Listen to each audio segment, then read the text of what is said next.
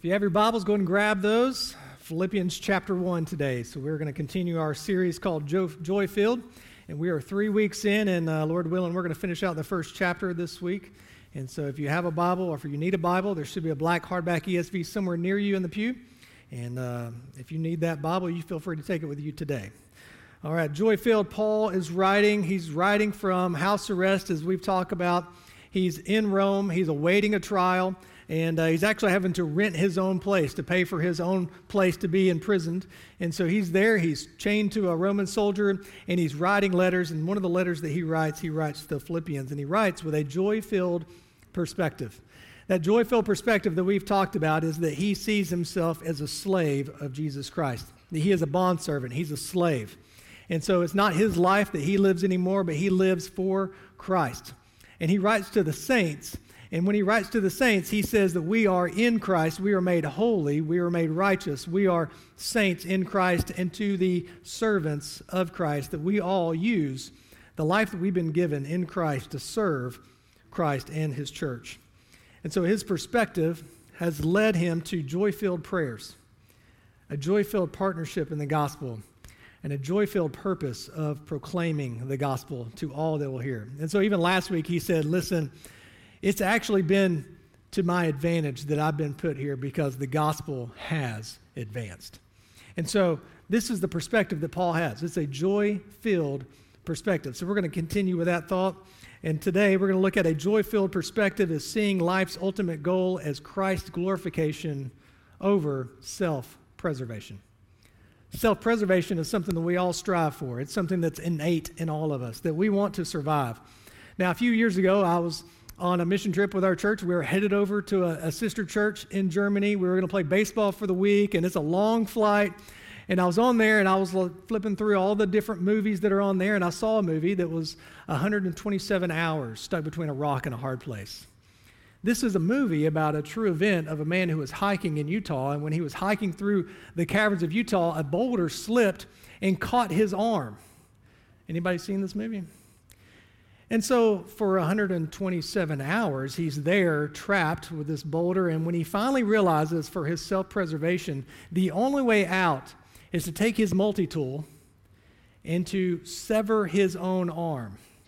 Now, listen, I don't know if it was the time change, I don't know if it was the altitude. But I almost passed out watching this movie on the, on the flight. Like, I, I got dark, everything started to close in. I had to turn on the air condition. But I didn't let anybody know. But I almost passed out, okay? And so this is self preservation. And, and Paul, right here, he says in verse 23, I am hard pressed between the two. Now, this is the image. He is stuck between a rock and a hard place. My desire is to depart and be with Christ, for that is far better but to remain in the flesh is more necessary on your account. Paul finds himself in a situation where he feels stuck between a rock and a hard place. Because if I were to die, as he says in verse 21, it would be gain. For he says, For me to live is Christ, and to die is gain. This is a joy filled perspective. So, as we jump into these scriptures, let me pray real quick and then we'll look at what a joy filled person is. Father, we thank you so much again for your word. As we get into these verses, Lord, we would ask that your spirit would open our hearts. You would lead and guide us into all truth. And Father, we would come to a perspective where you are our life. We would fully recognize that we are hopeless and we are helpless, and you are a God who loved us enough to send your Son to take our place on the cross so that we could have life and have it everlasting. So let's live our life worthy of that. In Christ's name, amen. A joy filled person lives Christ. Verse 1, Philippians halfway through verse 18, 18b through 24. Yes, and I will rejoice for I know that through your prayers and the help of the Spirit of Jesus Christ, this will turn out for my deliverance. As it is my eager expectation and hope that I will not be ashamed, but that with full courage, Now, as always, Christ will be honored in my body, whether by life or by death. For to me, to live is Christ, and to die is gain. If I am to live in the flesh, that means fruitful labor for me, yet which I shall not, I shall choose, I cannot tell. I am hard pressed between the two. My desire is to depart and be with Christ, for that is far better. But to remain in the flesh is more necessary on your account. Let's stop right there. Yes, and I will rejoice. What a remarkable statement by Paul. He's in this situation where he's going to describe how he is hard pressed between the two, and I will rejoice. There is a, a rejoicing has taken place because he sees that what has actually happened in his life is for the furthering of the gospel, but it also is uniting the church in the gospel because he says in verse 19, For I know that through your prayers and the help of the Spirit. Have you ever thought that your prayers just don't matter? Maybe you felt like you're just getting words to the ceiling. For Paul, he says, You know what? Your prayers, along with the Spirit, are working they're working, and I, I know it's going to turn out for my deliverance. This word deliverance is really the word salvation. And it's kind of ambiguous the way he's talking here. We don't know if he's talking about his actual deliverance from the prison, from the house arrest that he's on, or if he means that, hey, I'm about to depart from this life. It really could go either way, but what he's saying is, I know that your prayers are working because it's working out for my deliverance. Church, I want you to understand that your, your prayers are heard and your prayers, along with the Spirit, are working on the behalf of those who are enslaved. That there are many who need deliverance, they need salvation from the trap that they're in, whether that be substance abuse or, or a, a sickness or a situation that is out of their control. Your prayers are working along with the Spirit in comforting them, and it will work out for their deliverance, whether it's the deliverance physically from the prison that they're in right now or an ultimate deliverance where they will one day stand before the King of Kings and the Lord of Lords. Your prayers are working. Verse 20. As it is my eager expectation and hope I will not be at all ashamed, but with full courage, now as always, Christ will be honored in my body, whether by life or by death. For to me, to live is Christ, and to die is gain. The word is is not found in the original. It's actually added for uh, easier reading. And so he really wrote, For me to live, Christ. For me to live, Christ. For me to die, gain. Live Christ. He wrote Galatians 2:20. I have been crucified with Christ. It is no longer I who live, but Christ who lives in me. In the life I now live in the flesh, I live by faith in the Son of God who loved me and gave himself for me for Paul to live Christ meant that he had been crucified with Christ. It was no longer he who lived, but Christ who now lived in him. To live Christ is no longer my life. It's no longer about self preservation, but I have crucified myself so that I can live Christ. There's a part of us that wants to preserve ourselves. But Jesus says, if you want to follow me, Matthew 16, 24, if anyone would come after me, let him deny himself and take up his cross and follow me. There's a part where we have to die daily, where we have to consider ourselves crucified with Christ. So it's no longer I who live, but it's Christ who lives in me. So when Paul writes, to live as Christ, he's saying, listen, this is not my life anymore. I am, I'm a bondservant. I'm a slave. I've been made right in Christ. I'm a saint, and that is my service to serve the church and His goodwill and His kingdom. And let's, let's be about what He wants us to do to live Christ. Again, a joy filled perspective is seeing life's ultimate goal as Christ glorification over self preservation. This was Paul's joy filled perspective that he was going to glorify Christ whether in life or in death. So, how do we do this? Well, Paul writes words to the church in Colossae during about the same time. And so, in Colossians chapter 3, 2 through 4, he says, Set your minds on things that are above, not on things that are on the earth. For you have died, and your life is hidden with Christ in God. When Christ, who is your life, appears, then you also will appear with him in glory. This is Paul's perspective. This is a person living in Christ. Set your mind on things above, not on things below, not on things on the earth. For you have died to live Christ. And your life is now hidden with Christ in God. Christ is your life.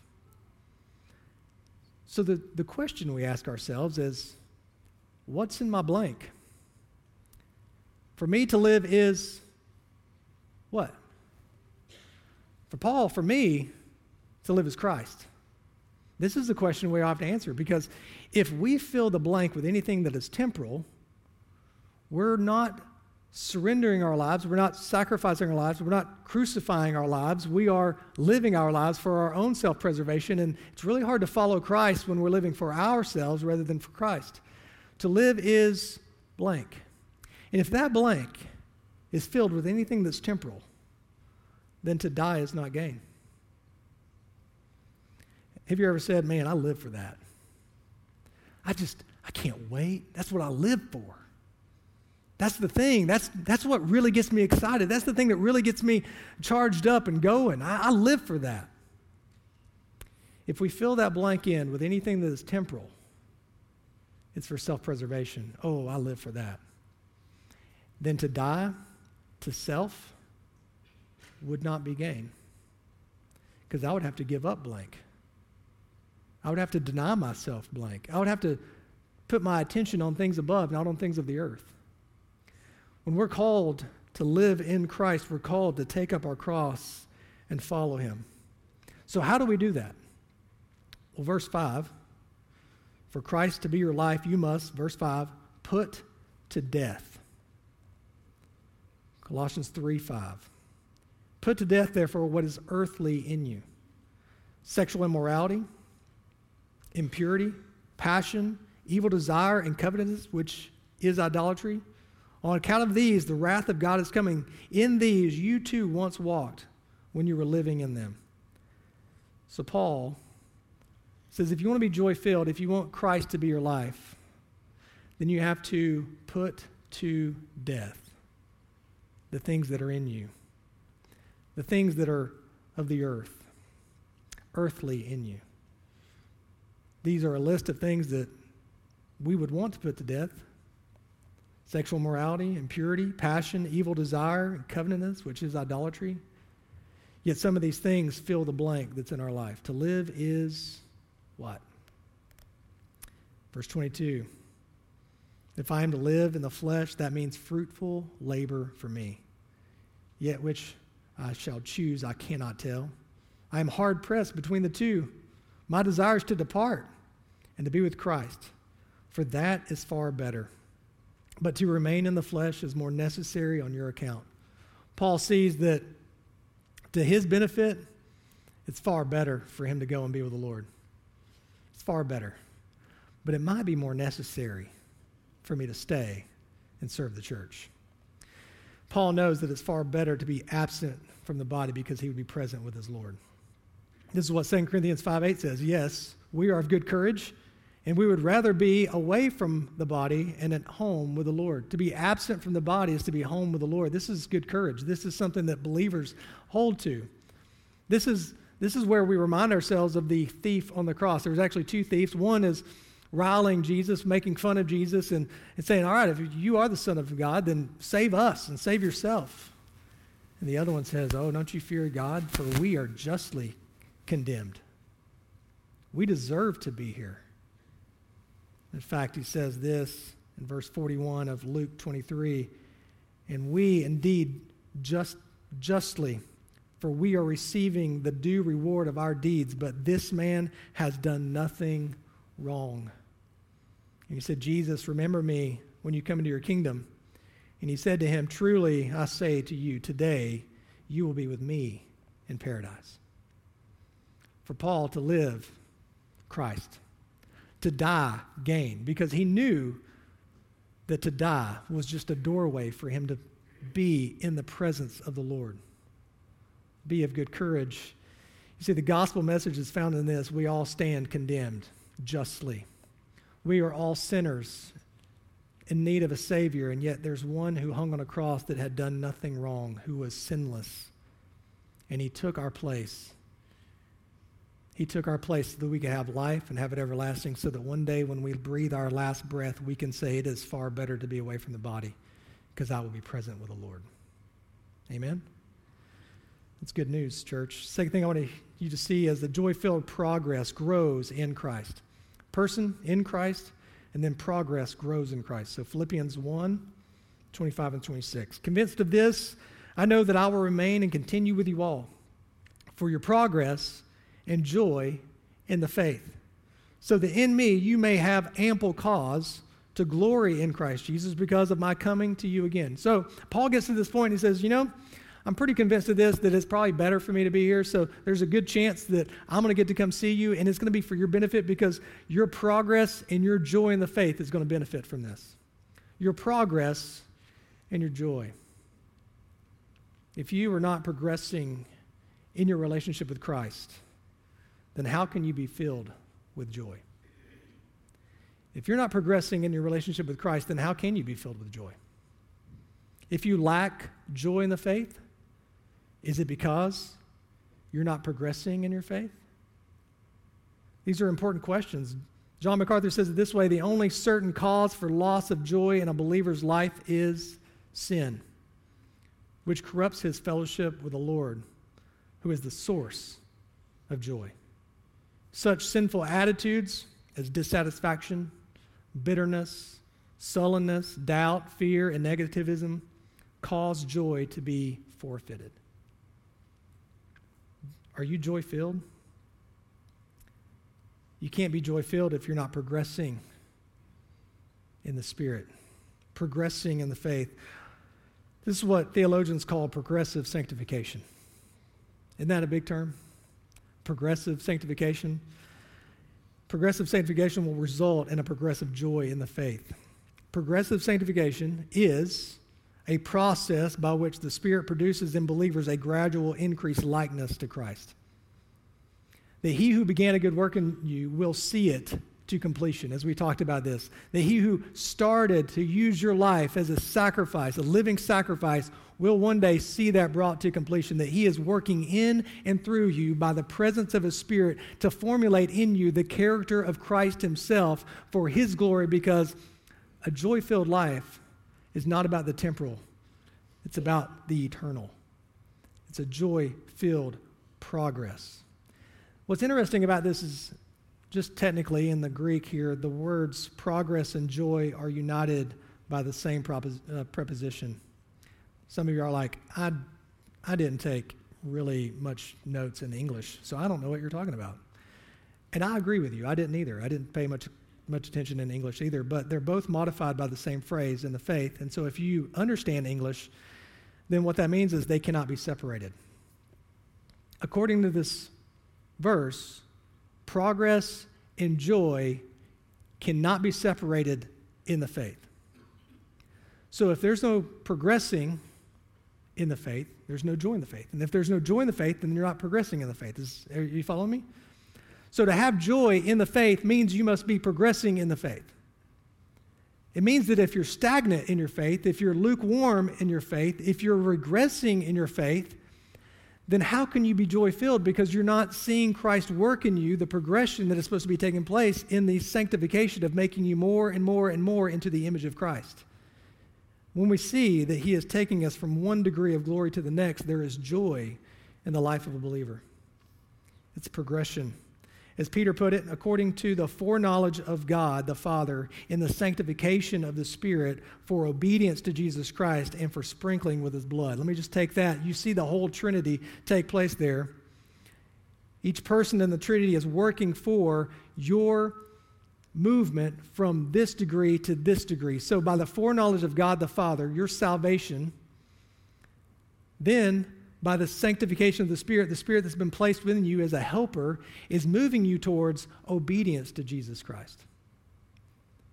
And when you see that there's a God who saved you not based on anything you did, there's nothing good in you, but by the foreknowledge of God, the love of God, He brought you and adopted you into a right relationship with Him, into the family of God, and now has given you His very own Spirit to work in and through you, this progressive sanctification, that you now have the opportunity and the ability to be obedient to Christ because you could not do it on your own.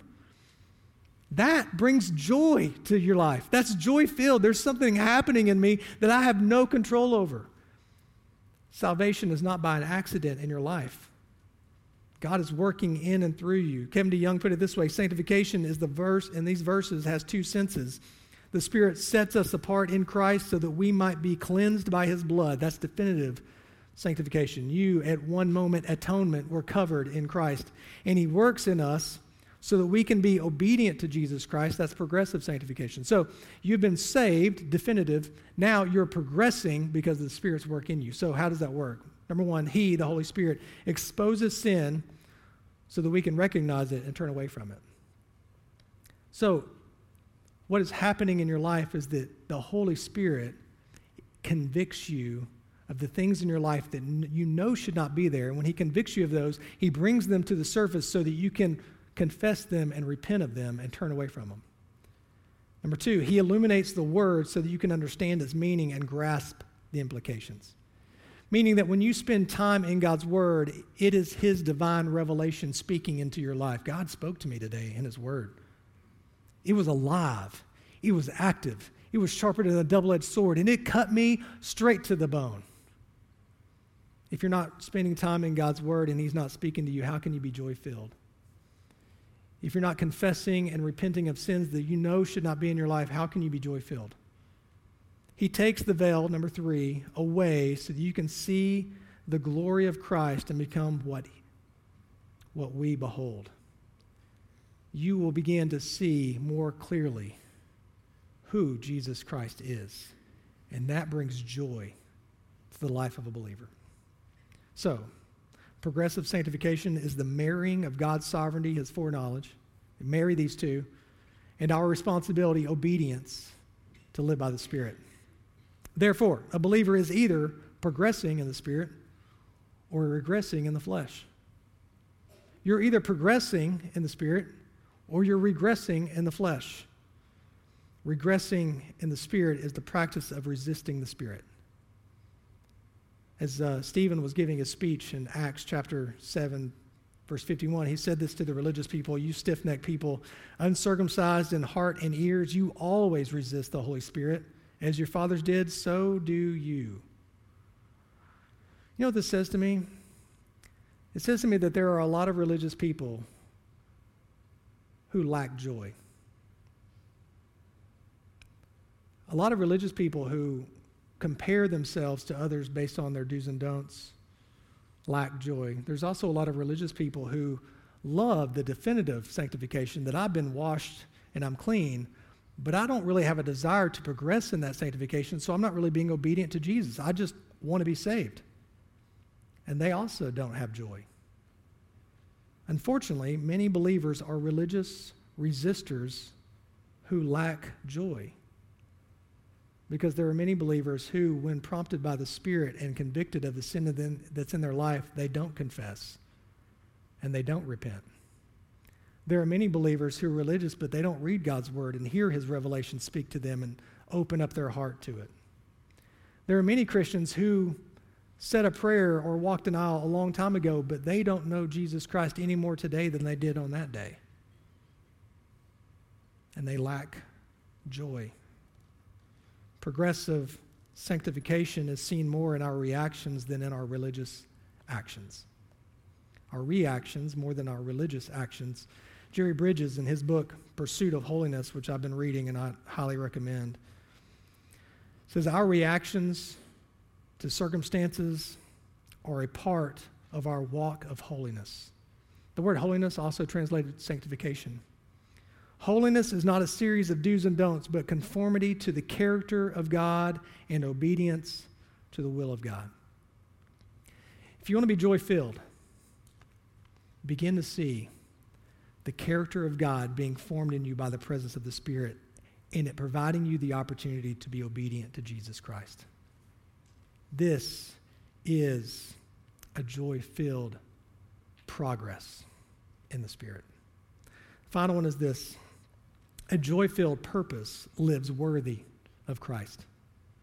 A joy filled purpose. So you've got a person, Christ. Now you've got a purpose worthy of Christ. And you've got a progression there in the middle in Christ.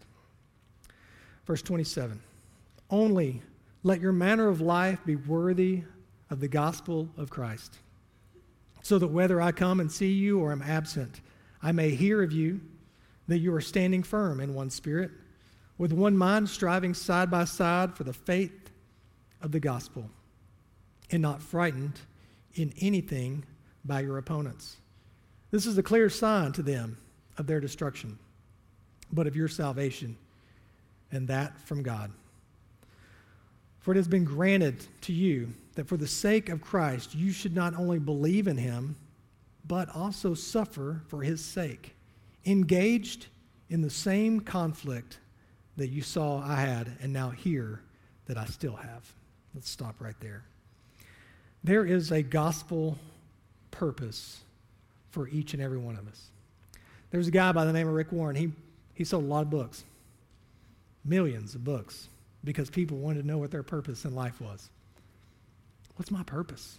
What am I doing here?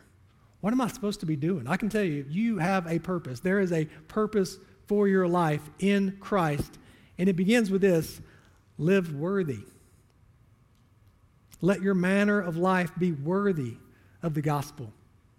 There's a gospel purpose in our being as a believer and our belonging as the body. There's a purpose for your life both individually and personally and also corporately. So Paul would say, so conduct yourself in that manner. Live out your purpose. If Christ is your life and you're progressing in Christ, then let your manner of life match it. Live in a way that shows others that you are being conformed into the very image of Christ.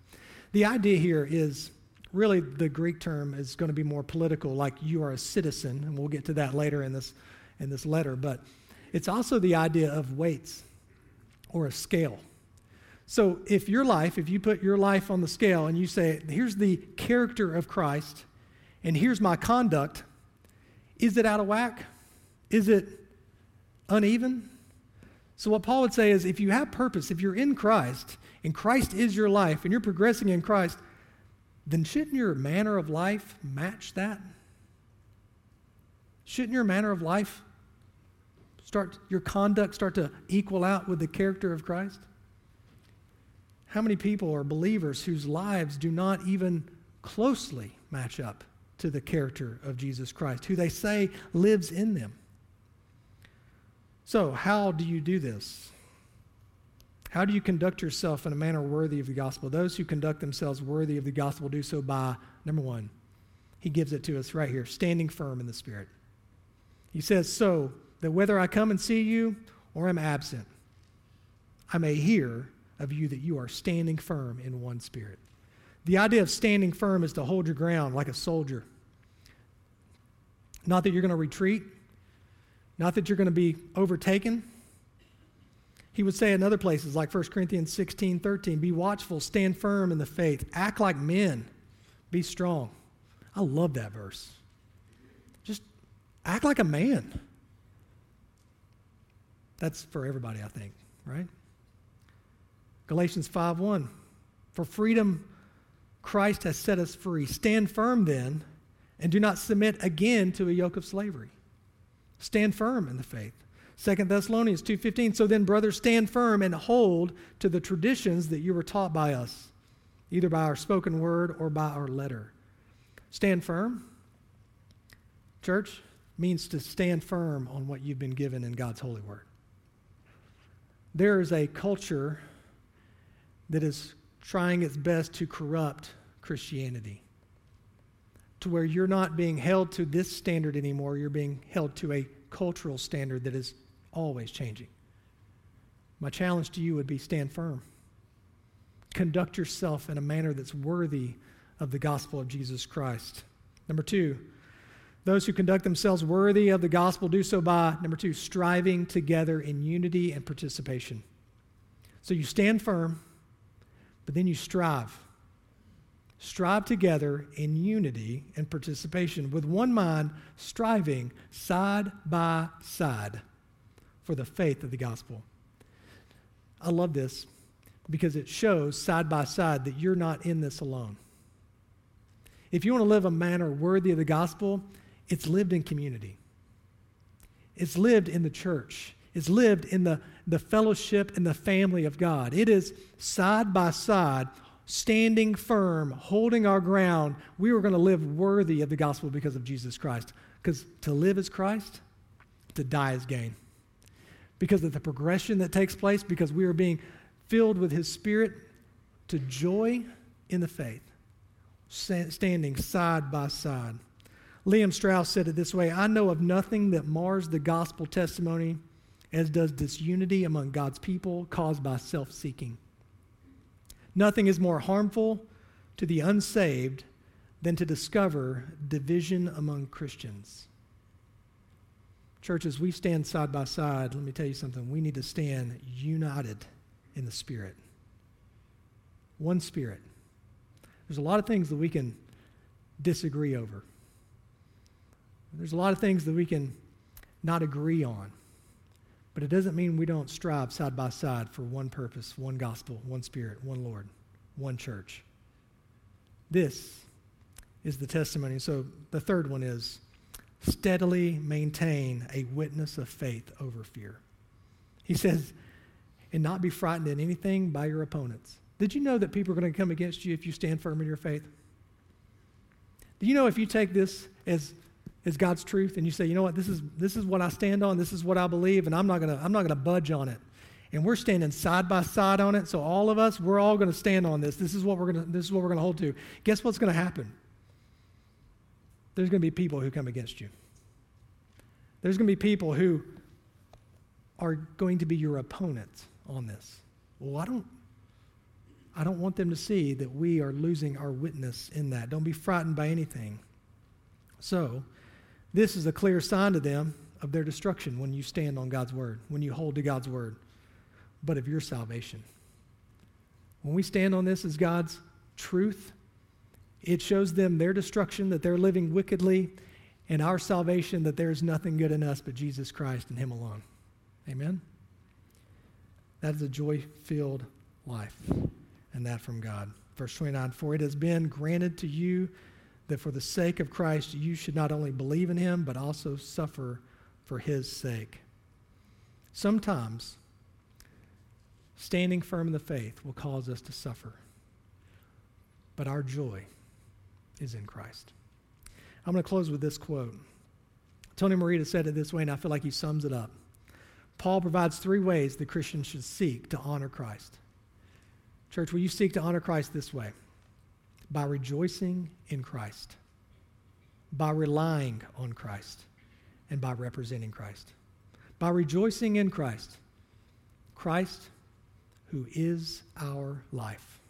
Rejoice in his finished work, relying on Christ as he begins to produce in you a fruit that you're incapable of producing on your own, and by representing Christ well. Live your life in a manner worthy of the gospel. Let's pray. Gracious Lord, we thank you so much for your word. We thank you that the gospel is hope.